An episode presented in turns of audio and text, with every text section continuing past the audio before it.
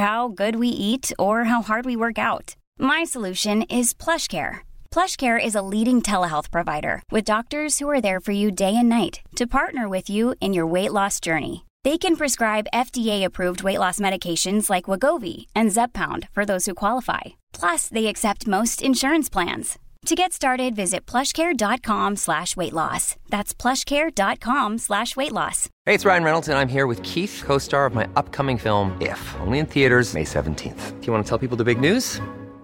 All right, I'll do. It. Sign up now and you'll get unlimited for $15 a month in six months of Paramount Plus Essential Plan on us. Mintmobile.com slash switch. Upfront payment of $45 equivalent to $15 per month. Unlimited over 40 gigabytes per month. Face lower speeds. Videos at 480p. Active Mint customers by 531.24 get six months of Paramount Plus Essential Plan. Auto renews after six months. Offer ends May 31st, 2024. Separate Paramount Plus registration required. Terms and conditions apply if rated PG. Since 2013, Bombas has donated over 100 million socks, underwear, and T-shirts to those facing homelessness. If we counted those on air, this ad would last over 1,157 days. But if we counted the time it takes to make a donation possible, it would take just a few clicks. Because every time you make a purchase, Bombas donates an item to someone who needs it. Go to bombas.com/ACAST and use code ACAST for 20% off your first purchase. That's bombas.com/ACAST, code ACAST.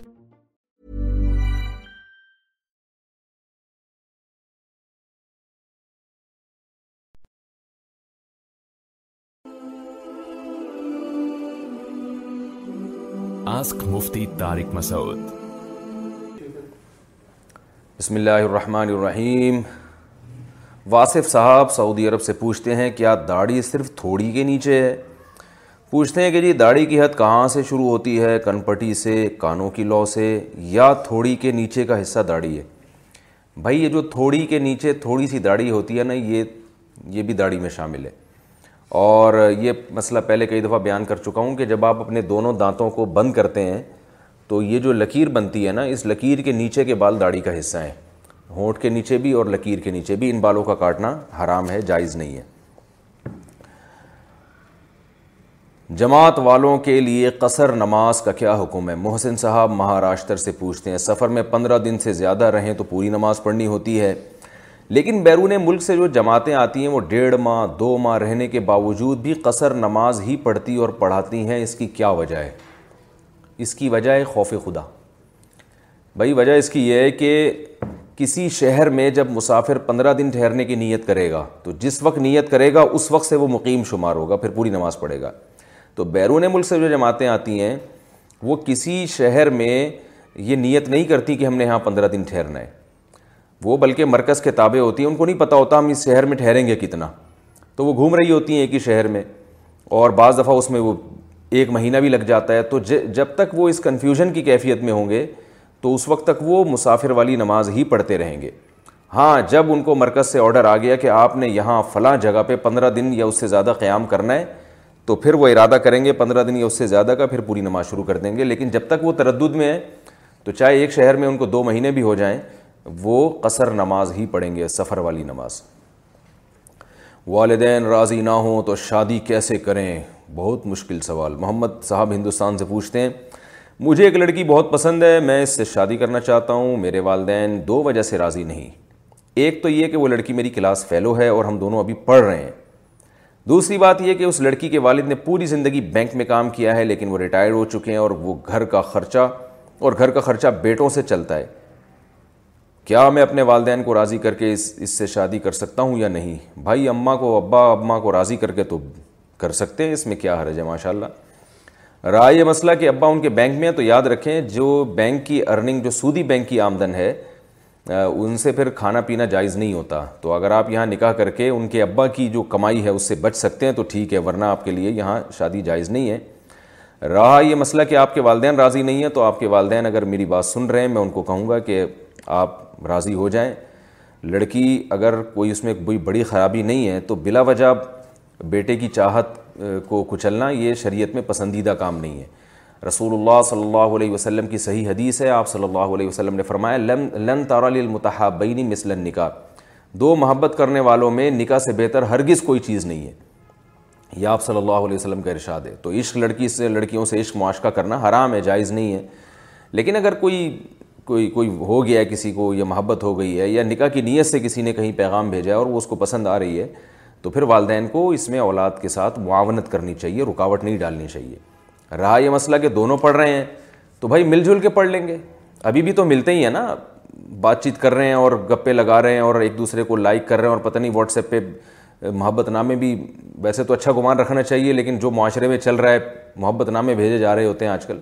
تو بھائی اس حرام کو حلال سے بدل لو نکاح کر کے دو بول بول لو تو نکاح ہو جائے گا تو کیا ہے اس میں پھر پڑھتے رہو اسی طریقے سے جیسے پڑھ رہے ہیں تو نکاح جو ہے نا یہ پڑھائی میں رکاوٹ نہیں ہے بلکہ پڑھائی میں مددگار ہے نکاح ہو جائے گا تو دونوں کی فیلنگ ایک دوسرے کے لیے حلال ہو جائیں گی اور دونوں کا کی توجہ ایک دوسرے کی طرف ہو جائے گی دائیں بائیں بھٹکیں گے نہیں پھر وہ پڑھائی میں ایک دوسرے کے ساتھ تعاون بھی کریں تو اس میں کوئی حرج نہیں ہے پتہ نہیں کیوں اس کو ایک ہوا بنا لیا ہمارے معاشرے میں علماء نے لکھا ہے کہ کسی مسلمان کے لیے زنا کرنا بہت ہی تعجب کی بات ہے کیونکہ اللہ نے نکاح کو اتنا آسان کر دیا ہے کہ اب زنا کی طرف قدم پتہ نہیں کیسے جاتے ہیں لوگوں کے اتنا آسان اللہ نے کر دیا ہے تو بھائی اتنا اللہ نے آسان کر دیا والدین کو چاہیے اس آسان میں اپنی اولاد کے لیے رکاوٹ نہ بنے بلکہ ان کو اپریشیٹ کیا کریں اور کہیں کہ بیٹا بہت اچھی بات ہے کہ تم نے ہم نے آ کے ہمیں آ کے بتا دیا تم گناہ کی طرف نہیں گئے تم نے اس سے حرام دوستیاں نہیں لگائیں تم زنا کی طرف نہیں گئے اور تم نے ہمیں آ کے بتا دیا اب ہم دیکھیں گے وہ بچی اگر کوئی بہت ہی کوئی خراب نہیں ہے تو ٹھیک ہے اچھی ہاں کوئی بہت ہی خراب ہو کوئی ایسی ہو جو خاندان میں ایڈجسٹ ہی نہ ہو سکے وہ ایک الگ بات ہے تو اچھا کیا آپ نے تو ایسی باتوں پہ اولاد کو اپریشیٹ کرنا چاہیے عبداللہ بن عباس رضی اللہ تعالیٰ عنہ کے بچے جب جوان ہوئے تو بلا کے خود کہا بچ کہا کہ دیکھو جب کوئی شخص زنا کرتا ہے نا تو اس میں ایمان نہیں رہتا تو اس لیے اگر میری ترغیب ہے کہ تم نکاح کر لو تو بزبان حال وہ یہ کہہ رہے تھے کہ اگر کوئی کہیں چاہتے ہو کہیں توجہ تمہاری جائے تو مجھے بتانا میں تمہارا نکاح کرا دوں گا تو صحابہ تو اپنی اولادوں کو ترغیب دیا کرتے تھے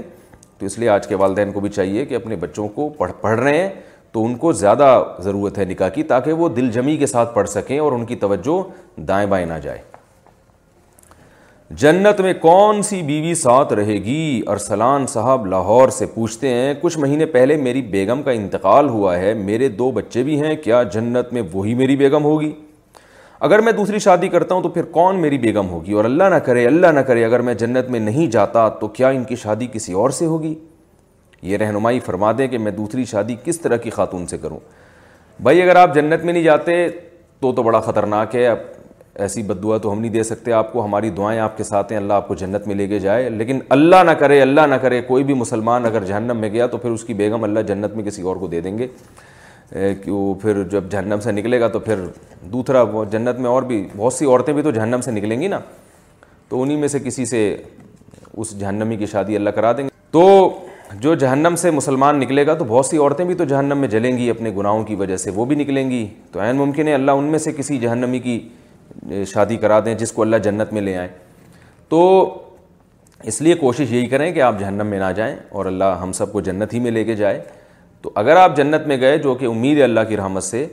تو آپ کے لیے ایک خصوصی پیکیج ہے کہ آپ کو دونوں مل جائیں گی ٹھیک ہے نا یہ تو مسئلہ عورت کا ہے کہ اس نے پہلے ایک شادی کی پھر اس شوہر نے طلاق دے دی یا مر گیا پھر دوبارہ شادی کی اس نے طلاق دے دی مر گیا پھر دوبارہ شادی کی تو کون سے والے مرد کو ملے گی لیکن مرد کے لیے تو اللہ نے ایک پیکیج رکھا ہے کہ پرانی والی بھی مل جائے گی انشاءاللہ اور نئی والی بھی مل جائے گی ہاں اگر پرانی والی کو طلاق دی ہوتی اور وہ کسی اور سے شادی کر لیتی تو پھر علماء کہتے ہیں کہ اور احادیث سے اس کا طرف اشارہ بھی ملتا ہے کہ جس عورت کا جو سب سے آخری شوہر ہوگا نا جنت میں اسی کے ساتھ رہے گی تو آپ کی پہلی وائف کا چونکہ انتقال ہوا ہے تو انشاءاللہ وہ بھی ملے گی آپ کو اور دوسری بیگم بھی آپ کو ملے گی اب مجھے نہیں پتہ آپ اس سے خوش ہو رہے ہیں یا ٹینشن میں آ رہے ہیں یہ آپ ہی جانیں بہر اللہ سب مسلمانوں کو جنت میں لے کے جائے آمین یہ بھی انہوں نے پوچھا میں دوسری شادی کس طرح کی خاتون سے کروں حدیث میں آتا ہے دینداری کو ترجیح دو تو سب سے پہلے دین دیکھیں باقی چیزیں بعد میں سگے رشتہ داروں کو زکوٰۃ دینا کیا زکوٰۃ سگے بہن بھائیوں کو دے سکتے ہیں ہم نے سنا ہے کہ جو سگے خون والے رشتہ دار ہیں ان کو زکوٰۃ نہیں دے سکتے محمد حسن صاحب معاویہ محمد حسن معاویہ بھائی زکوٰۃ بہن بھائیوں کو دے سکتے ہیں لیکن اپنے ان لوگوں کو نہیں دے سکتے جن کا فائدہ آپ کو خود ہی ہوگا یعنی والدین کو نہیں دے سکتے دادا دادی نانا نانی پر دادا پر دادی پر نانا پر نانی جن کو اصول کہا جاتا ہے ان کو نہیں دے سکتے کیونکہ ان کا مال عرف میں اپنا ہی سمجھا جاتا ہے اولاد کو نہیں دے سکتے اولاد کی اولادوں کو نہیں بیٹا ہے بیٹی ہے پوتا ہے پوتی ہے نواسا ہے ان کو زکوٰۃ نہیں دے سکتے آپ کیونکہ عرف میں ان کا مال جو ہے نا اپنا ہی سمجھا جاتا ہے اسی طرح میاں بیوی ایک دوسرے کو نہیں دے سکتے کیونکہ ان کا فائدہ انہی کی طرف لوٹتا ہے شوہر ویسی بیوی کو کھلاتا پلاتا ہے بیوی کے مالدار ہونے سے شوہر کو بھی فائدہ ہوتا ہے تو یہ رشتے ہیں میاں بیوی ایک دوسرے کو نہیں دے سکتے اور آپ اپنے باپ داداؤں یا نانا نانکوں کو اور اسی طرح اولادوں کو نہیں دے سکتے اس کے علاوہ سب کو دے سکتے ہیں بھائی بہنوں کو دے سکتے ہیں بھتیجوں کو بھانجوں کو دے سکتے ہیں بھانجیوں کو دے سکتے ہیں ساس سسر کو دے سکتے ہیں سسر اپنے داماد کو دے سکتا ہے تو یہ سب جائز ہیں اور بھائی بہنوں کو زکوٰۃ دینا اس میں تو ڈبل ثواب ہے رسول اللہ صلی اللہ علیہ وسلم نے فرمایا زکوٰۃ کا بھی ثواب اور صلہ رحمی رشتہ داری جوڑنے کا بھی ثواب لیکن بہرحال ہر طرح کے طبقوں میں زکوٰۃ تقسیم کرنی چاہیے بہت ساری مدات قرآن نے بیان کی ہیں سب میں زکوٰۃ دینی چاہیے بیوی کا خود کو سنگل ظاہر کرنے کا حکم یہاں یو کے میں جب عورت کا شوہر چھوڑ جائے اور اس کے چھوٹے بچے بھی ہوں تو حکومت عورت کو گھر بھی فری دیتی ہے اور اس کا خرچہ بھی دیتی ہے یام یا بیوی یہ کرتے ہیں کہ بیوی حکومت کو جا کر بتاتی ہے کہ میں الگ ہو گئی ہوں میرے بچے بھی ہیں لہذا حکومت اسے مراعات دیتی ہے جب حکومت کی طرف سے اسے سہولتیں ملنا شروع ہو جاتی ہیں تو شوہر اس کے ساتھ چھپ کر رہنا شروع ہو جاتا ہے اس بارے میں شرعی حکم کی رہنمائی فرمائیں رضا صاحب نے یو کے سے یہ سوال پوچھا ہے بھائی جان یہ تو بہت بڑا دھوکہ ہے حرام ہے میرٹ خاتون ہے اور اپنے آپ کو سنگل شو کر کے حکومت سے مراحت لے رہی ہے تو جتنے فائدے حکومت سے یہ اٹھائے گی یہ خاتون کے لیے سب حرام ہیں اور ان اور خاتون کو اگر کوئی پیسے بھی مل رہے ہیں اور تو اگر کوئی شخص یہ پیسے یعنی اس پیسوں سے فائدہ اٹھاتا ہے جیسے وہ خاتون ان پیسوں سے حرام پیسوں سے کسی کو گفٹ دیتی ہیں کسی کو کھانا کھلاتی ہیں تو ان کے لیے بھی ناجائز ہے یہ تو نہ فلیٹ لینا یا کوئی مکان لینا جائز ہے اور نہ سہولتیں لینا جائز ہے یہ دھوکے کا گناہ ہوگا اور اس پر قرآن و سنت میں بڑی شدید وعیدیں ہیں آپ صلی اللہ علیہ وسلم نے فرمایا جو دھوکہ دیتا ہے وہ ہم میں سے نہیں ہے جو وہ مسلمان نہیں ہے اور تباہی بربادی ان لوگوں کے لیے کہ جو دھوکہ دے کے یعنی اپنا حق جو ہے نا زیادہ وصول کرتے ہیں تو اللہ تعالیٰ نے اس پہ بہت شدید وعیدیں سنائی ہیں قرآن مجید میں اللہ تعالیٰ نے حکم دیا کہ ایک دوسرے کا مال باطل اور ناحق طریقے سے مت کھاؤ تو ایسی خواتین کو اللہ سے ڈرنا چاہیے اور اسی سے ملتی جلتی ایک کیفیت یہاں ہے کہ خاتون بیوہ ہوتی ہیں تو پینشن لے رہی ہوتی ہیں حکومت کا قانون ہے کہ اگر یہ خاتون کہیں شادی کر لے تو پینشن نہیں لے سکتی اپنے شوہر کی لیکن وہ شادی بھی کر لیتی ہیں اور شادی کو چھپا کے رکھتی ہیں اور ادھر سے پیڑے بھی کھا رہی ہوتی ہیں بیٹھ کے تو وہ بھی حرام ہے اللہ تعالیٰ ہماری حفاظت فرمائے کیا جمعہ کا خطبہ عربی زبان کے بغیر دے سکتے ہیں فیاض احمد نے پوچھا ہے کہ جمعہ کا خطبہ اپنی علاقائی زبان میں دینے کا کیا حکم ہے یہ بھی ایک ہمارے معاشرے میں ایک بدت چل پڑی ہے کہ بہت سی مسجدوں میں جمعہ کا خطبہ اردو میں ہونے لگا ہے اور بعض مساجد میں انگلش میں خطبہ ہوتا ہے وہ ایک صاحب کا فون آیا میرے پاس اور کہنے لگے یہ جو آپ لوگ خطبے سے پہلے پاکستان اور انڈیا میں جو لمبی لمبی تقریریں ہوتی ہیں اردو میں پھر اس کے بعد عربی کا خطبہ ہوتا ہے اور عربی کے خطبے سے پہلے آپ لوگ جو اردو میں تقریر کرتے ہیں اس کا قرآن و حدیث سے کوئی ثبوت دکھائیں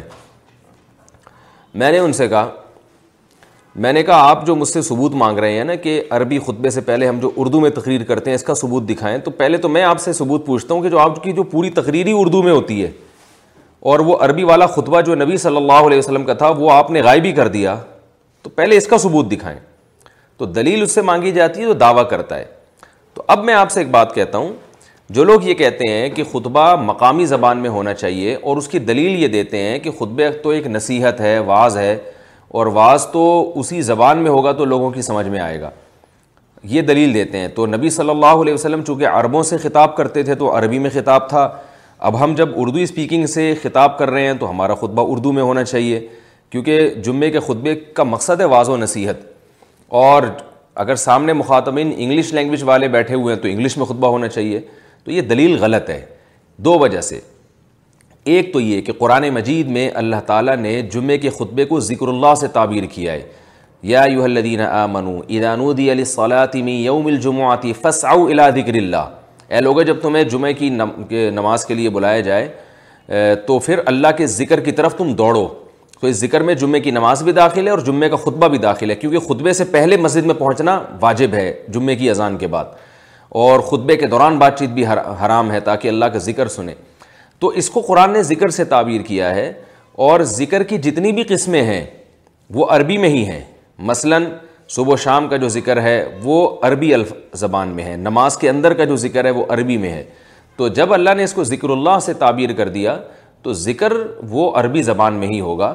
اور اس میں حکمت کیا ہے حکمت ایک بہت بڑی ہے کہ اللہ عربی زبان کی بھی حفاظت چاہتے ہیں کہ عربی کی اصطلاحات سے عربی زبان سے واقفیت رہے لوگ عربی میں ذکر کریں گے تو عربی زبان تو اسلام کی سرکاری زبان ہے نا اس کو بھی تو محفوظ رکھنا ہے اللہ تعالیٰ نے قیامت تک کے لیے اس بہانے لوگ عربی سے مانوس رہیں گے تو رہا یہ مسئلہ کہ جی خطبے کا جو بنیادی مقصد ہے وہ تو واضح و نصیحت ہے تو یہ اشکال تو یہاں بھی ہوتا ہے کہ جب ہم ذکر کرتے ہیں سبحان اللہ الحمد للہ الہ الا اللہ اللہ اکبر اس کا بنیادی مقصد ہے اللہ کی بڑائی تو یہ اپنی زبان میں ہوگی یا عربی میں ہوگی یقیناً اپنی زبان میں زیادہ اچھی طریقے سے انسان اللہ کی بڑائی کر سکتا ہے لیکن پھر بھی علماء کیا کہتے ہیں سب کا اجماع ہے کہ بھائی عربی میں کرنی چاہیے جو تسبیحات منقول ہیں وہ عربی میں ہونی چاہیے نماز کے بعد آپ تینتیس دفعہ سبحان اللہ تینتیس دفعہ الحمد للہ چونتیس مرتبہ اللہ اکبر پڑھتے ہیں اب آپ تینتیس دفعہ سبحان اللہ کے بجائے آپ تینتیس دفعہ یوں کہ اللہ ہر عیب سے پاک ہے اللہ ہر عیب سے پاک ہے اللہ ہر عیب سے پاک ہے اور دلیل آپ یہ دیں کہ مقصد تو اللہ کی کبریائی کو بیان کرنا ہے تو عربی میں تو سمجھ میں نہیں آ رہا تو میں اردو میں بیان کروں گا کیونکہ اس سے دل پہ زیادہ اثر ہوگا اپنی زبان کا لیکن یہاں یہ دلیل نہیں چلتی ہم کہتے ہیں جو چیزیں منقول ہیں معصور ہیں وہ ان کو ایسے چیز رکھا جائے گا آپ سبحان اللہ کا مطلب سیکھ لیں یہ آپ کے لیے ضروری ہے کہ سبحان اللہ کو چینج کرنے کی کوشش نہ کریں الحمد للہ کا کی میننگ آپ سیکھ لیں یہ زیادہ بہتر ہے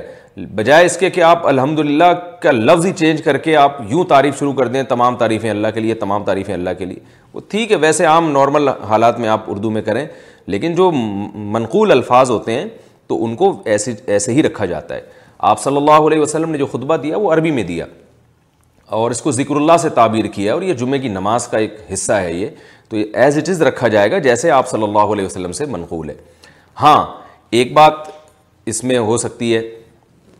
کہ ہے تو بہرحال یہ نصیحت ہے تو واز یہ تو میں نے اس کا جواب تو آپ کو دے دیا کہ اگرچہ واز ہے مگر ہے یہ ذکر اللہ اور اس کے ساتھ جڑا ہوا ہے ایک اور دلیل جو اس سے بھی زیادہ واضح ہے وہ یہ ہے کہ یہ دلیل صحابہ کی سمجھ میں کیوں نہیں آئی قرآن مجید میں اللہ تعالیٰ کا ارشاد ہے کہ مشرقین مکہ یہ کہا کرتے تھے لو کان خیرن ما سبقونا صبقون یہ قرآن کی آیت ہے کہ اسلام اگر خیر کی چیز ہوتا تو یہ صحابہ ہم پہ سبقت نہ کرتے بلکہ ہم اس میں پہل کرتے یہ مشرقین کا نظریہ تھا ہمارا صحابہ کے بارے میں نظریہ یہ ہے لو کان خیرن لسبقونا قون کوئی بھی کام اگر خیر کا ہے تو صحابہ نے ہم پہ سبقت کی ہے ہم دیکھتے ہیں اسلامی تاریخ میں صحابہ پوری دنیا میں پھیل گئے وہاں عجم بھی بڑی تعداد میں تھے ایران گئے عراق گئے مصر اس وقت تو یہ عرب کنٹریز نہیں تھے پوری دنیا میں صحابہ گئے ہیں پھر صحابہ کے شاگرد گئے ہیں ان کے شاگرد گئے ہیں کوئی ایک ضعیف روایت بھی نہیں ملتی کہ کسی نے وہاں کی مقامی زبان میں خطبہ دیا ہو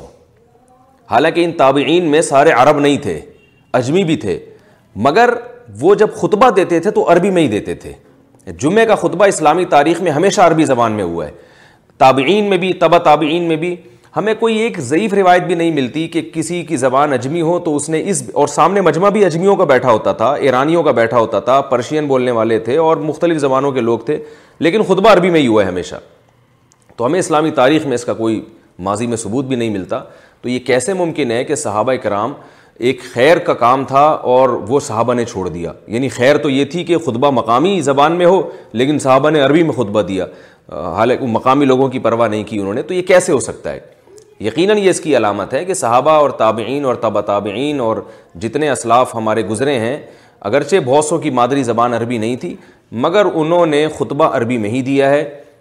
یہ اس کی دلیل ہے کہ یہی خیر ہے جس کی طرف ہمارے اسلاف ہم سے سبقت کر چکے ہیں اسی بیس پر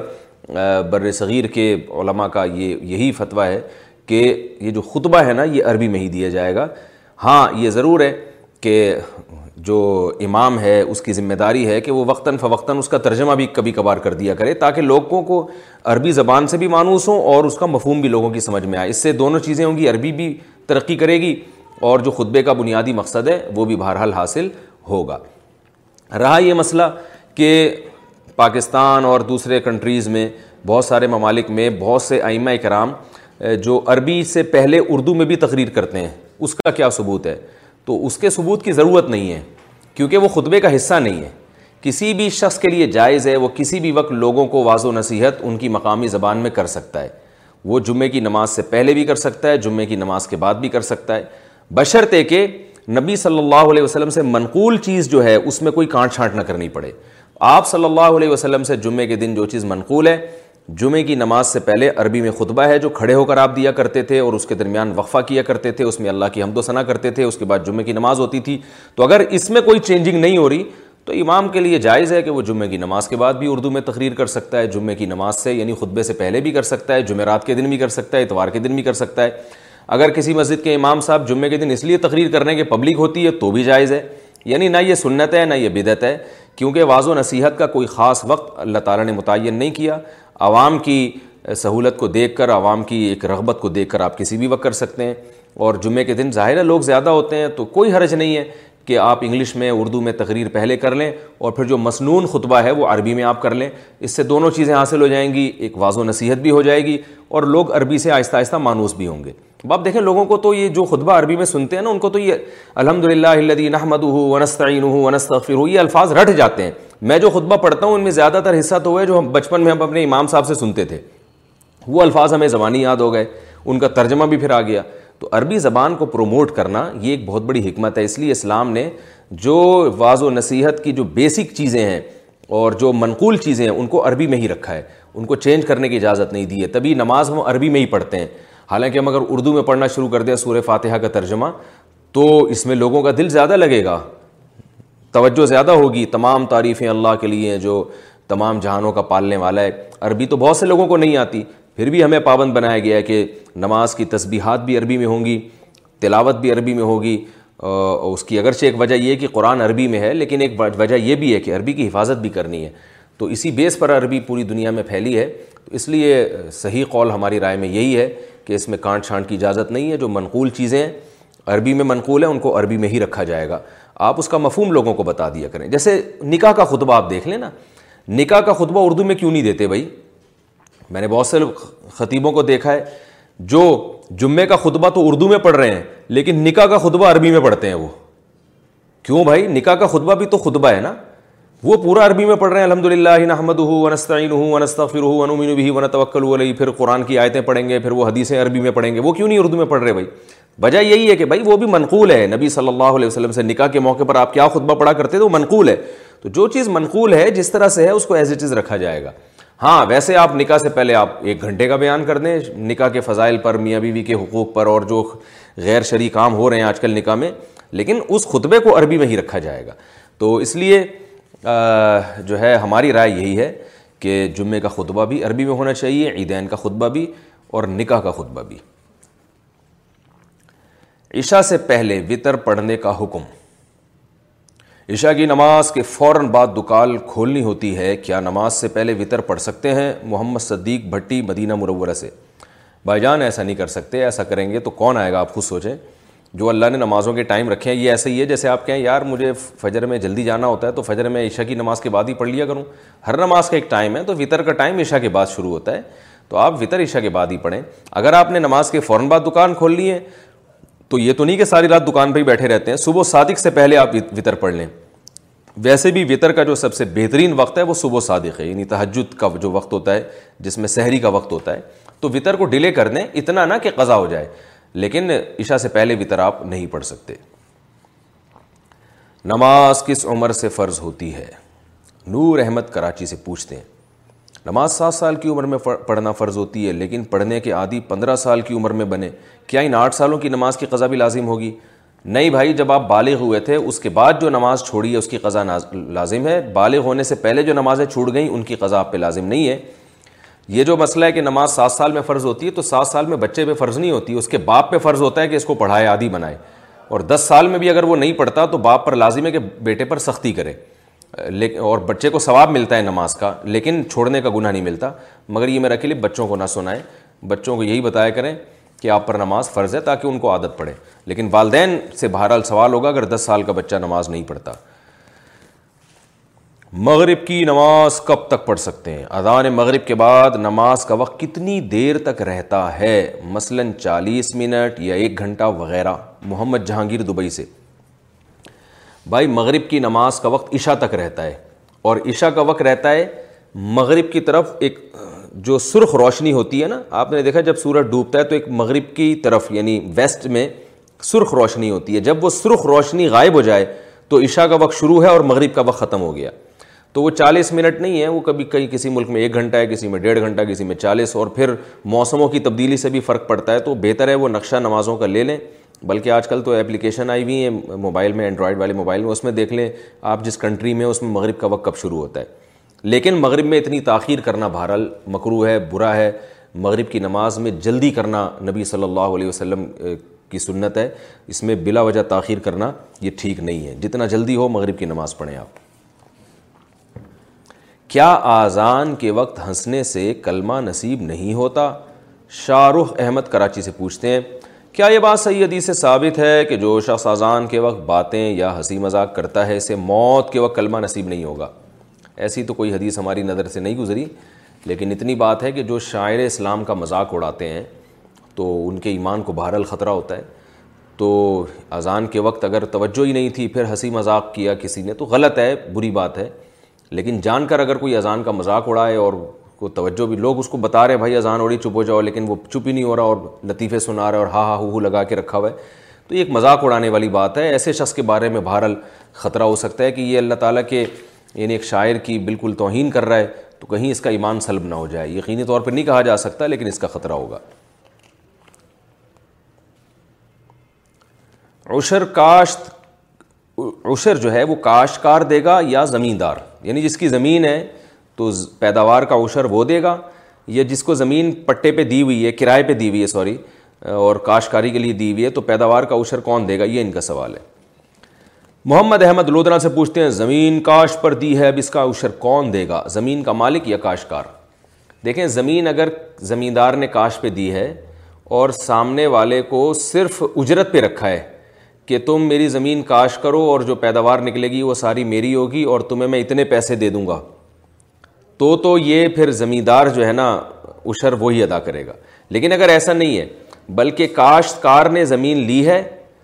اور زمیندار سے زمین لے کے خود کاش کر رہا ہے اس کو اور اس کو ایک متعین نفع اس میں سے دے رہا ہے یعنی کرائے پر اس نے زمین لی ہے تو جو بیچ کا مالک ہوتا ہے نا پیداوار کا مالک وہی ہوتا ہے تو چونکہ پیداوار اس کی یہ کاشتکار کی ہے تو ایسی صورت میں کاشتکار پورا اشر دے گا یعنی کسی نے زمین کرائے پر لی اپنی پیداوار اگانے کے لیے تو جو کرائے پر لینے والا ہے اس پر لازم ہے کہ وہ اشر کا یعنی پیداوار کا اشر دے اور اگر ایسا نہیں ہے تو پھر جو زمین کا مالک ہے وہ دے گا جہیز کے لیے رکھے ہوئے سونے پر زکوٰۃ کا حکم میرے پاس بارہ تولے سونا ہے جو کہ میں نے اس نیت سے رکھا ہے کہ بچوں کو جہیز میں دوں گی کیا اس کی زکوٰۃ دینی ہوگی جب کہ میری مالی پوزیشن اچھی ہے بنت نواز ٹیکسلا سے بھائی آپ کے پاس جو سونا ہے آپ نے اس نیت سے رکھا ہے کہ بچوں کو جہیز میں دیں گی تو ہے چونکہ آپ کا لہذا آپ کو اس کی زکوٰۃ دینی پڑے گی تو اگر آپ بچوں کو ہینڈ اوور کر دیں تو پھر جو بچے بالغ ہیں ان پر زکوٰۃ لازم ہو جائے گی پھر اور اگر نابالغ بچی ہے یا بچہ ہے بچیوں کے لیے عام طور پہ رکھا جاتا ہے تو نابالغ بچی کے لیے آپ نے جہیز کے لیے زکوٰۃ رکھ وہ سوری سونا رکھا ہے تو اگر آپ یہ نیت کر لیں کہ آج سے یہ یعنی یہ جو ہے یہ میری بچی اس کی مالک ہے تو پھر اس پہ زکوٰۃ اس لیے نہیں ہوگی کہ نابالغ بچی مالک بن جائے گی اور نابالغ پہ پھر زکوٰۃ لازم نہیں ہوتی تو بالغ بچوں کو دے دیں گی ہینڈ اوور کر دیں گی تو بالغ پہ زکوٰۃ ہو جائے گی ہینڈ اوور نہیں کرتی تو زبانی کلامی دینے سے آپ ہی کی ملکیت میں زیور رہے گا لہذا اس پر زکوٰۃ آپ کو دینی پڑے گی کون سے پلاٹ پر زکوٰۃ فرض ہے غنی الرحمٰن ابوظہبی سے پوچھتے ہیں پلاٹ اس ارادے سے خریدا کہ میرے بیٹے پڑھ رہے تھے اگر ضرورت پڑی تو بیچ دوں گا کیا اس پلاٹ پر زکوٰۃ فرض ہے نہیں بھائی اس پہ فرض نہیں ہے آپ کی چونکہ یقینی نیت نہیں ہے بیچنے کی آپ کا خیال ہے کہ اگر ضرورت پڑی تو بیچ دوں گا ضرورت نہیں پڑی تو نہیں بیچوں گا تو ایسی صورت میں پلاٹ مال تجارت میں شامل نہیں ہوتا لہذا اس پہ زکوٰۃ فرض نہیں ہوتی خریدتے ہوئے آپ کی یہ یقینی نیت تھی کہ میں خرید ہی اس لیے لے رہا ہوں کہ بھائی میں بیچ دوں گا بعد میں یا بیچ دوں گی مرد ہے یا عورت کوئی بھی ہو تو وہ پھر اس پر زکوٰۃ فرض ہے ادروائز ایسے پلاٹ پہ زکوٰۃ فرض نہیں ہے دیکھ پکانے کی منت کا حکم زوجۂ رضوان گجرات سے میں نے منت مانی تھی کہ میرا فلاں کام ہو گیا تو دو دیگیں چاول کی مدرسے میں دوں گی اب کیا ان دیگوں کا سامان لے کر دے سکتے ہیں بھائی دیگ کی قیمت بچوں کو صدقہ کر دیں مدرسے میں یا مدرسے کے محتمم کو قیمت دے دیں دیکھ کی بولے بھائی ان بچوں کو میری طرف سے کھانا کھلا دو تو بھی ٹھیک ہے دیکھ کے تکلف میں پڑھنے کی ضرورت نہیں ہے قاتل کو سزا مل جائے تو آخرت میں کیا حکم ہے فیصل عباس مری سے پوچھتے ہیں اگر کوئی قاتل اگر کوئی شخص قتل کرے اور اپنی سزا پوری کرے یا مقتول کے وارث اسے معاف کر دیں تو کیا آخرت میں بھی اس کو سزا ملے گی جی ہاں بالکل ملے گی کیونکہ اس نے جس کو قتل کیا ہے نا مقتول کو وہ تو اس کا تو اس بیچارے کا تو وہ تو گیا نا ان للہ ہو گیا اس کا تو وہ تھوڑی واپس آئے گا اس نے جو وارثوں سے معافی مانگی ہے تو وارثوں نے جو ہے اپنا حق تو معاف کر دیا وارثوں نے اپنا حق معاف کر دیا کہ بھائی تم نے ہمارا بندہ مارکیٹ سے شارٹ کیا ہے اس کی وجہ سے ہمیں غم پہنچا تو اس غم کی یا تو دیت ہے یا قصاص ہے یا معافی ہے وہ تو ہو گیا لیکن اس میں دو جرم ابھی باقی ہیں ایک مقتول کہ اس کو کے ساتھ جو ظلم کیا وہ تو قیامت میں ہی چلے گا اور دوسرا آپ نے اللہ کے حکم کی یعنی جو بھی قاتل ہے اس کی بات کر رہا ہوں اس نے اللہ کے حکم کی نافرمانی کی ہے کہ اللہ نے قرآن میں کہا تھا قتل مت کرو جو قتل کرے گا فجزا جہنم اس کی سزا آگ ہے اور اس میں وہ ہمیشہ رہے گا اور وغضب اللہ علیہ ولانہ اللہ کا غضب ہوگا اللہ کی لانت ہوگی تو جب کسی کو کوئی قتل کرتا ہے تو ایک تو اس میں مخلوق کی نافرمانی ہوتی ہے خالق کی بھی ہوتی ہے کہ خالق نے منع کیا تھا آپ نے اس کے منع کرنے کے باوجود کیوں کیا تو خالق کا جرم ابھی باقی ہے تو لہٰذا مقتول یعنی قاتل کو چاہیے کہ مقتول کے سے معاف کروانے کے بعد اللہ سے بھی توبہ کرے گڑ گڑائے اور اللہ سے یہ بھی دعا کرے اللہ تو قیامت کے دن مقتول کو بھی منا لینا اور مقتول کے لیے کوشش کرے دعا بھی کرے کہ اللہ اس کی مغفرت کرے اس کے گناہوں کو معاف کرے تاکہ اس کی تلافی ہو جائے اور پھر اللہ سے گڑ گڑا کے توبہ کرے اے اللہ میں نے تیرے حکم کی نافرمانی کی تھی تو مجھے معاف کر دے اگر گڑ گڑا کے توبہ بھی کر لیتا ہے اور مقتول کے ورثہ نے بھی معاف کر دیا پھر اللہ کی رحمت سے پوری پوری امید ہے کہ انشاءاللہ آخرت میں اس سے حساب و کتاب نہیں ہوگا پھر خام ہمیں وہم بھی نہ کرے بلکہ اللہ کی رحمت سے امید لگائے کہ جب میں نے سچے دل سے توبہ کر لیے تو اللہ مجھے معاف کر دے گا اگر توبہ نہیں کرتا تو پھر مقتول کے ورثہ کے معاف کرنے سے بھی آخرت کا جرم بہرحال معاف نہیں ہوتا کون سے گناہوں کی سزا دنیا میں ملتی ہے بنتے توحہ بہار انڈیا سے پوچھتی ہیں کون کون سے گناہ ایسے ہیں جن کی سزا دنیا ہی میں ملتی ہے کیا ان گناہوں کی فہرست میں والدین کی نافرمانی اور زنا بھی شامل ہے کیا توبہ و استغفار سے ان کا تدارک ممکن ہے یا نہیں دیکھیں رسول اللہ صلی اللہ علیہ وسلم نے ارشاد فرمایا کہ قطع رحمی کی سزا جو ہے نا انسان کو دنیا میں ہی مل جاتی ہے حدیث کا مفہوم ہے اور رشتہ داری میں سب سے پہلے والدین ہیں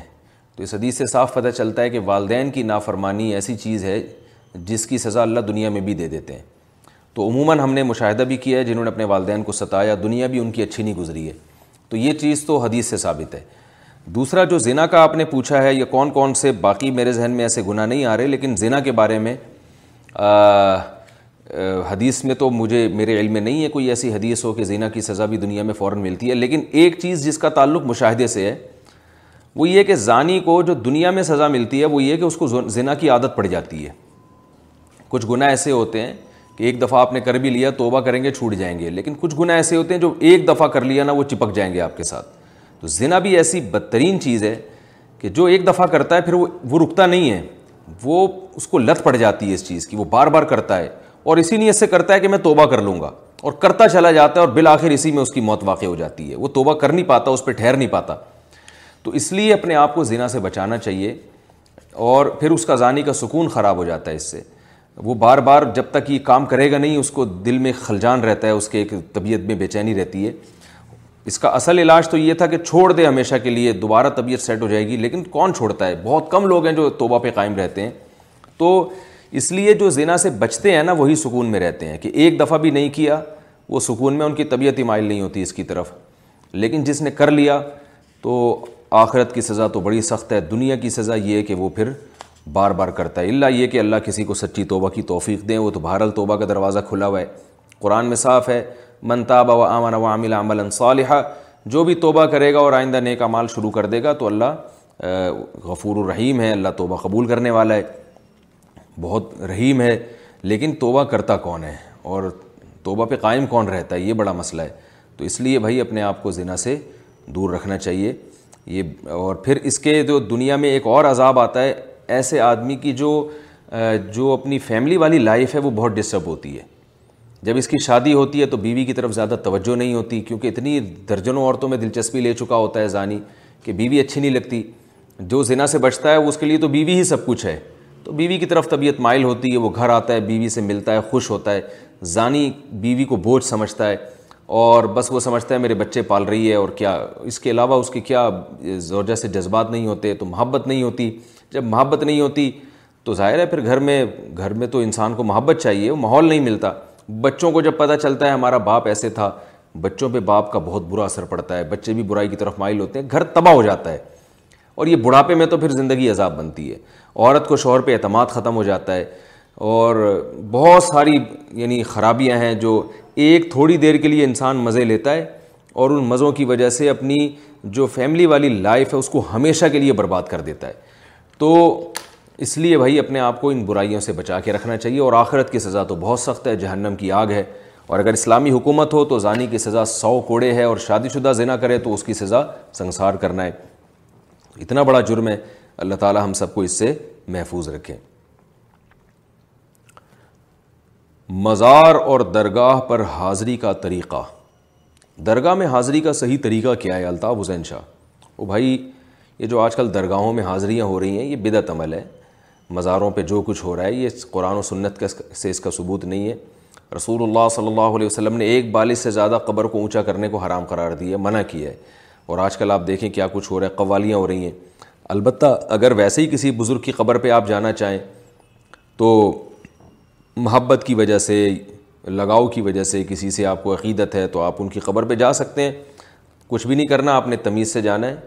اور مرحوم کے لیے میت کے لیے دعا کرنی ہے اور ہاتھ اٹھا کے دعا نہ کریں کیونکہ وہاں پہلے ہی شرک ہو رہا ہے اگر آپ ہاتھ اٹھا کے دعا کریں گے تو یہ وہم ہوگا کہ شاید آپ اس قبر والے سے مانگ رہے ہیں تو جہاں اس اس وہم کا خطرہ ہو وہاں ہاتھ اٹھا کے دعا نہیں مانگنی چاہیے قبر پہ لوگ یہ نہ سمجھیں کہ قبر والے سے مانگ رہے ہیں تو وہاں جائیں آپ میت کے لیے جو بھی بزرگ ہیں ان کے لیے دعائیں مغفرت کریں اور اللہ سے یہ دعا مانگیں کہ اللہ ہمیں ان کے نقش قدم پہ چلنے کی توفیق عطا فرمائے بس یہ دعا مانگیں اور پتلی گلی سے نکل لیں وہاں دھرنے مار کے بیٹھنا اور پھر جو ہے نا مجاور بن کے بیٹھنا یہ سب حرام ہے ناجائز ہے نبی صلی اللہ علیہ وسلم نے اپنی قبر کے لیے ان چیزوں کو برداشت نہیں کیا حالانکہ آپ صلی اللہ علیہ وسلم سے زیادہ تو اس کائنات میں کسی کا مقام نہیں ہے آپ نے فرمایا کہ میرے دنیا سے جانے کے بعد میری قبر کو عیدگاہ نہ بنانا اور ایسے نہ کرنا جیسے یہود و نصارہ اپنے پیغمبروں کی قبروں کے ساتھ کیا کرتے تھے تو اسی وجہ سے آپ دیکھیں آپ صلی اللہ علیہ وسلم کی قبر کے قریب وہاں بیٹھنے کی بھی اجازت نہیں ہے بس آپ قبر پہ سلام پڑھیں اور نکلیں تو یہاں بھی ایسا ہی ہونا چاہیے کہ کسی بزرگ کی اگر کوئی قبر ہے تو آپ جائیں میت کے لیے دعا کریں اور بس نکل جائیں وہاں سے یہی آداب ہیں کون سے پرندوں کی تجارت جائز ہے کیا ایسے پرندوں کی خرید و فروخت جائز ہے جو گھروں میں آرائش کی نیت سے پنجروں میں قید رکھے جاتے ہیں عاطف حسین صاحب عمان سے پوچھتے ہیں جی ہاں جائز ہے بھائی گھروں میں جو پنجروں میں جو پرندے قید کیے جاتے ہیں تو انسان ہے وہ اور پرندہ مانوس ہو جاتا ہے اسی پنجرے سے وہ زیادہ ٹینشن زیادہ دن لیتا نہیں ہے اسی پنجرے سے مانوس ہو جاتا ہے تو جائز ہے ان پرندوں کو رکھنا بھی اور بیچنا بھی بشرطے کہ ان کی خوراک کا اور ان کے آرام کا خیال کیا جائے بغیر جوئے کے تاش کھیلنا محمد قادر سعودی عرب سے پوچھتے ہیں بغیر جوئے کے تاش کھیلنا کیسا ہے بھائی تاش کھیلنا جوئے کے ساتھ تو بالکل ہی حرام ہے اور بغیر جوئے کے کھیلنا بھی صحیح نہیں ہے میں یہ نہیں کہہ رہا کہ حرام ہے لیکن فساق و فجار کا شعار ہے ٹائم ویسٹنگ ہے جس کا ایسا کھیل ہے جس کا نہ دنیا میں کوئی فائدہ نہ آخرت میں کوئی فائدہ تو اس لیے مکرو ہے نا پسندیدہ ہے اگرچہ حرام نہیں ہے لیکن بہرحال قابل تعریف بھی نہیں ہے اپنے بچوں کو اس سے روکنا چاہیے اور خود بھی روکنا چاہیے گائے کو حاملہ کرنے کے لیے ٹیکہ لگانا آج کل گائے کو حاملہ کرنے کے لیے جو ٹیکہ لگایا جاتا ہے کیا یہ جائز ہے خرم صاحب کشمیر سے پوچھتے ہیں جی ہاں بھائی جائز ہے کوئی حرج نہیں ہے اس میں برائلر مرغی کھانے کا حکم برائلر مرغی کھانا تقوی کے لحاظ سے کیسا ہے ضیاء الدین صاحب بنیر سے پوچھتے ہیں بھائی تقوی کے لحاظ سے تو بالکل جائز ہے کیونکہ مرغی جو ویسے دیسی مرغی ہے وہ بھی کون سا کوئی زمزم سے دھلی ہوئی چیزیں کھاتی ہے وہ بھی پتہ نہیں کیا کیا کھا رہی ہوتی ہے البتہ وہ مرغی جو بہت زیادہ گند کھائے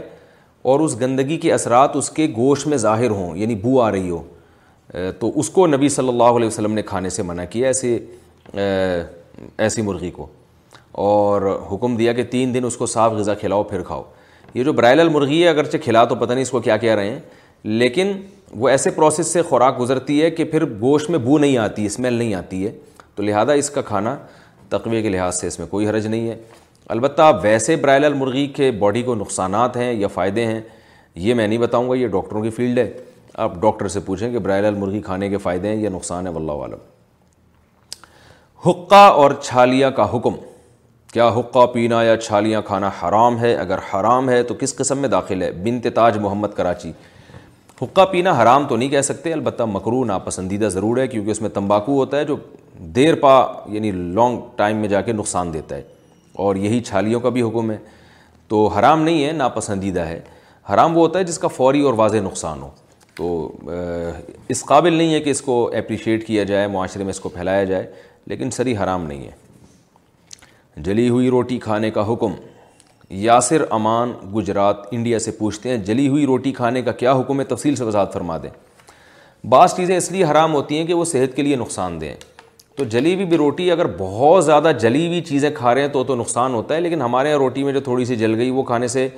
ڈاکٹر کہتے ہیں کہ باڈی کو کوئی نقصان نہیں ہوتا اس لیے جائز ہے کوئی حرج نہیں ہے اور اگر ہوتا بھی ہے تو بہت تھوڑا نقصان ہوتا ہے جس کی تلافی بھی ہو جاتی ہے خواتین کا جم جوائن کرنا کیسا ہے محمد رجب انجم او کاڑا سے پوچھتے ہیں خواتین کا جم جانا جائز ہے یا نہیں بھائی جم جوائن کرنا خواتین کے لیے جائز ہے اس میں کوئی گناہ نہیں ہے لیکن دو چیزوں کا خیال ضروری ہے خواتین کے جو جم ہیں ان میں خواتین کے لباس بہت بےہودہ ہوتے ہیں تو ٹھیک ہے ممکن ہے کوئی پردے دار خاتون وہاں جم میں جائیں وہ بےہودہ لباس نہ پہنیں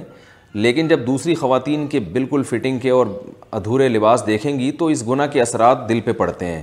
حیات طبیعت میں ختم ہوتی ہے تو جم جانے کے ایک سائیڈ افیکٹ یہ ہے تو اس سائیڈ افیکٹ سے بچتے ہوئے آپ جائیں تو ٹھیک ہے لیکن بہت مشکل ہے بہرحال حرام نہیں ہے ناپسندیدہ میں کہہ سکتا ہوں اس ماحول میں کیونکہ ماحول کے برے اثرات آتے ہیں تو بہتر یہی ہے کہ گھر میں کوئی ایسی مشین لے لی جائے جیسے ایک ایک مشین ہوتی ہے جو بھاگنے کی اللہ نے کسی کو مالی وسعت دی ہے تو ایک مشین ہے اس پہ کھڑے ہو کر آپ بھاگتے رہیں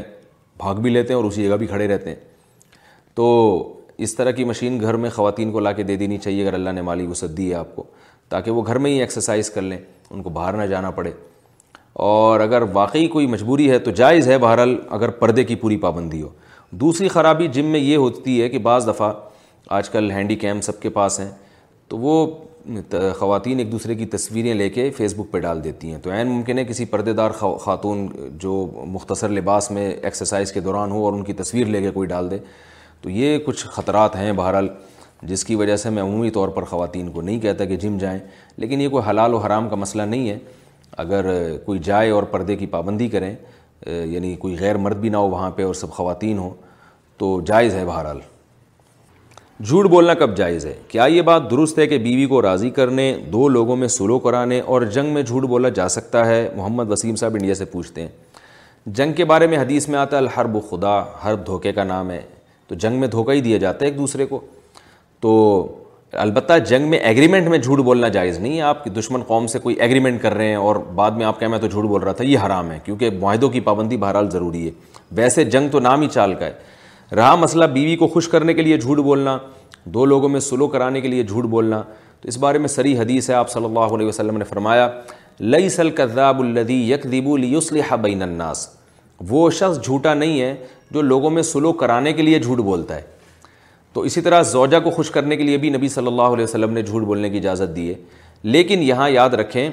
اگرچہ بہت سے فقاہ تو کہتے ہیں سری جھوٹ بولنا جائز ہے لیکن خاص طور پر جو احناف ہیں ان کا موقف اس بارے میں یہ ہے کہ سری جھوٹ بولنا جائز نہیں ہے دو وجہ سے ایک تو قرآن مجید میں اللہ تعالیٰ نے فرمایا لعنت اللہ علی القاظمین جھوٹ بولنے والوں پر اللہ کی لعنت وہ فرماتے ہیں یہ نس سب کو شامل ہے ہر طرح کے واقعات کو تو سری جھوٹ نہیں وہ کہتے ہیں یہاں جھوٹ سے مراد ہے توریہ توریہ کہتے ہیں گول مول بات کرنا یعنی آپ بات کر رہے ہیں اس کا ظاہر کچھ اور ہے لیکن آپ کچھ اور مطلب لے رہے ہیں سامنے والا کچھ اور سمجھ رہا ہے تو بات کو گھما پھرا کے ایسے کرنا کہ سلو ہو جائے اور یہ بھی حدیث سے ثابت ہے کہ قذب یعنی جھوٹ کا جو لفظ ہے وہ توریہ کے معنی میں بھی حدیث میں استعمال ہوا ہے جیسے ابراہیم علیہ السلاۃ والسلام قیامت کے دن سفارش نہیں کریں گے اور کہیں گے مجھ سے تو غلطی ہوئی تھی کہ میں نے جھوٹ بولا تھا اور جھوٹ کیا بولا تھا کہ ابراہیم علیہ السلام نے کہہ دیا تھا انی سقیم میں بیمار ہوں لوگوں نے کہا تھا نا میلے پر جا رہے تھے ابراہیم علیہ السلام کو بھی لے کے جا رہے تھے ابراہیم علیہ السلام کی نیت یہ تھی کہ ان بتوں کی قط بنائیں گے تو لوگوں نے کہا چلیں ابراہیم علیہ السلام نے بہانہ کیا کہ میں تو بیمار ہوں تو اب حالانکہ وہ یعنی یہ جھوٹ نہیں تھا بلکہ ابراہیم علیہ السلام کی نیت یہ تھی کہ میں ان حالات کو دیکھ دیکھ کے پریشان ہوں بیمار ہوں روحانی طور پر گویا بیمار ہوں میں لیکن اس کو بھی جھوٹ کے لفظ سے تعبیر کیا گیا ہے تو تقوا کی وجہ سے اس لیے احادیث میں جو کذب کا لفظ ہے نا جھوٹ کا لفظ وہ توریہ کے معنی میں بھی استعمال ہوا ہے اور توریہ کہتے ہیں کہ آپ ایسی بات کر رہے ہیں گول مول جو جھوٹ نہیں ہے لیکن سامنے والا اس کا مطلب کچھ اور لے رہا ہے آپ اس کا مطلب کچھ اور لے رہے ہیں تو راج قول یہی ہے کہ زوجہ کے سامنے اس کو خوش کرنے کے لیے ایسی بات کرنا جس کا وہ مطلب کچھ اور لے آپ کچھ اور لو تاکہ گھر میں لڑائی جھگڑے نہ ہو نا خواتین تو خون پی جاتی ہیں آدمی کا اگر آپ سچ سچ بتا دیں گے تو پٹیں گے آپ بہت برے طریقے سے تو اس لیے تھوڑا سا گھمانا پڑتا ہے ہر شریف انسان کو اور وہ اس لیے نہیں گھمانا پڑتا دھوکہ دینے کے لیے بلکہ بعض خواتین کی سمجھ بہت تھوڑی ہوتی ہے ان کو اگر پوری بات میاں بیٹھ کے تمیز سے پوری تفصیل سے سمجھائے تو بڑے مسائل گھر میں کھڑے ہو جاتے ہیں اس لیے اسلام نے اجازت دی اور خاص طور پر زوجہ کی تعریف کرنے کے لیے کہ آپ کو بیوی پسند نہیں ہے لیکن اس کا دل خوش کرنے کے لیے آپ بول دیں ماشاء اللہ تم بہت اچھی ہو تو اب یہ بظاہر تو جھوٹ ہے کہ وہ اچھی نہیں ہے اس کی شکل اتنی اچھی نہیں لیکن آپ نے یہ نیت کی بھائی میرے لیے تو تم ہی سب سے اچھی ہو تو یہ توریہ کہلائے گا واضح جھوٹ نہیں اسی طرح دو لوگوں میں سلو کرانے کے لیے وہاں بھی یہی ہے کہ آپ جائیں اس کے سامنے اس کی تعریف کریں اس کے سامنے اس کی تعریف کریں اور وہ کہیں وہ تو آپ کی برائی کرتا نہیں ہے حالانکہ وہ تو کر رہا ہوتا ہے تو آپ نیت یہ کر لیں کہ بھائی وہ اتنی برائی نہیں کرتا جتنی تم سمجھتے ہو تو اس طرح گول مول طریقے سے لوگوں میں سلو کرانے کی کوشش کرنی چاہیے سچ سچ بتا کے لڑوانا اس سے بہتر وہ جھوٹ ہے جس میں لوگوں کو جوڑ دیا جائے آج سچ سچ بتا رہے ہوتے ہیں اس نے تو تمہارے بارے میں یہ کہا تھا فلاں نے تمہارے بارے میں یہ کہا تھا وہ اور تیش میں آتا ہے پھر پوری پوری رپورٹیں اس کو بھی جا کے دے رہے ہوتے ہیں تو یہ ایسا سچ نہیں ہے جس پہ آپ کو ثواب ملے کیونکہ سچ سے آپ مسلمانوں میں لڑائی پیدا کر رہے ہیں تو گول مول بات کر دیا کریں یار ایسے ہی فلاں کے بارے میں تمہیں جو خبریں ملی ہیں وہیں لوگوں کی اڑائی ہوئی باتیں بھی ہوتی ہیں بہت سی دنیا میں بہت سی باتیں کیا حقیقت سے تعلق نہیں ہوتا پتہ نہیں تمہیں کس نے اس کے بارے میں ایسا بدگمان کر دیا ہے تو اس طرح کے گھما پھرا کے نا آپس میں لوگوں میں جوڑ پیدا کر دیا کریں اللہ تعالیٰ عمل کی توفیق ask Mufti Tariq Masood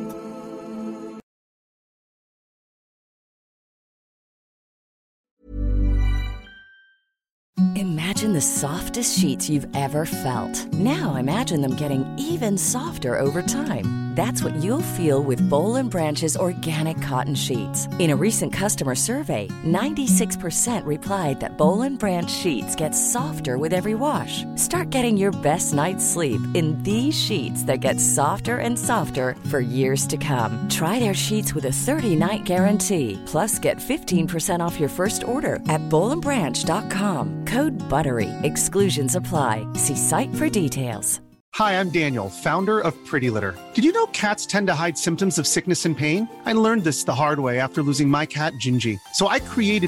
PrettyLitter I help monitoring litter that helps to take early signs of illness by changing colour saving you money and potentially your cat's life